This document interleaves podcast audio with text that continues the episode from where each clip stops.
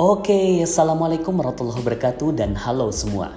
Selamat datang di podcast Menjadi Berbeda bersama saya Fikri Hamdi. Saya adalah seorang dokter, trainer, public speaker, dan content creator. Di podcast ini, kita akan sharing santai tentang gimana sih caranya supaya kamu bisa menjadi pribadi yang lebih berbeda. Berbeda dari segi mindset, mental, dan sikap kamu ke arah yang lebih positif.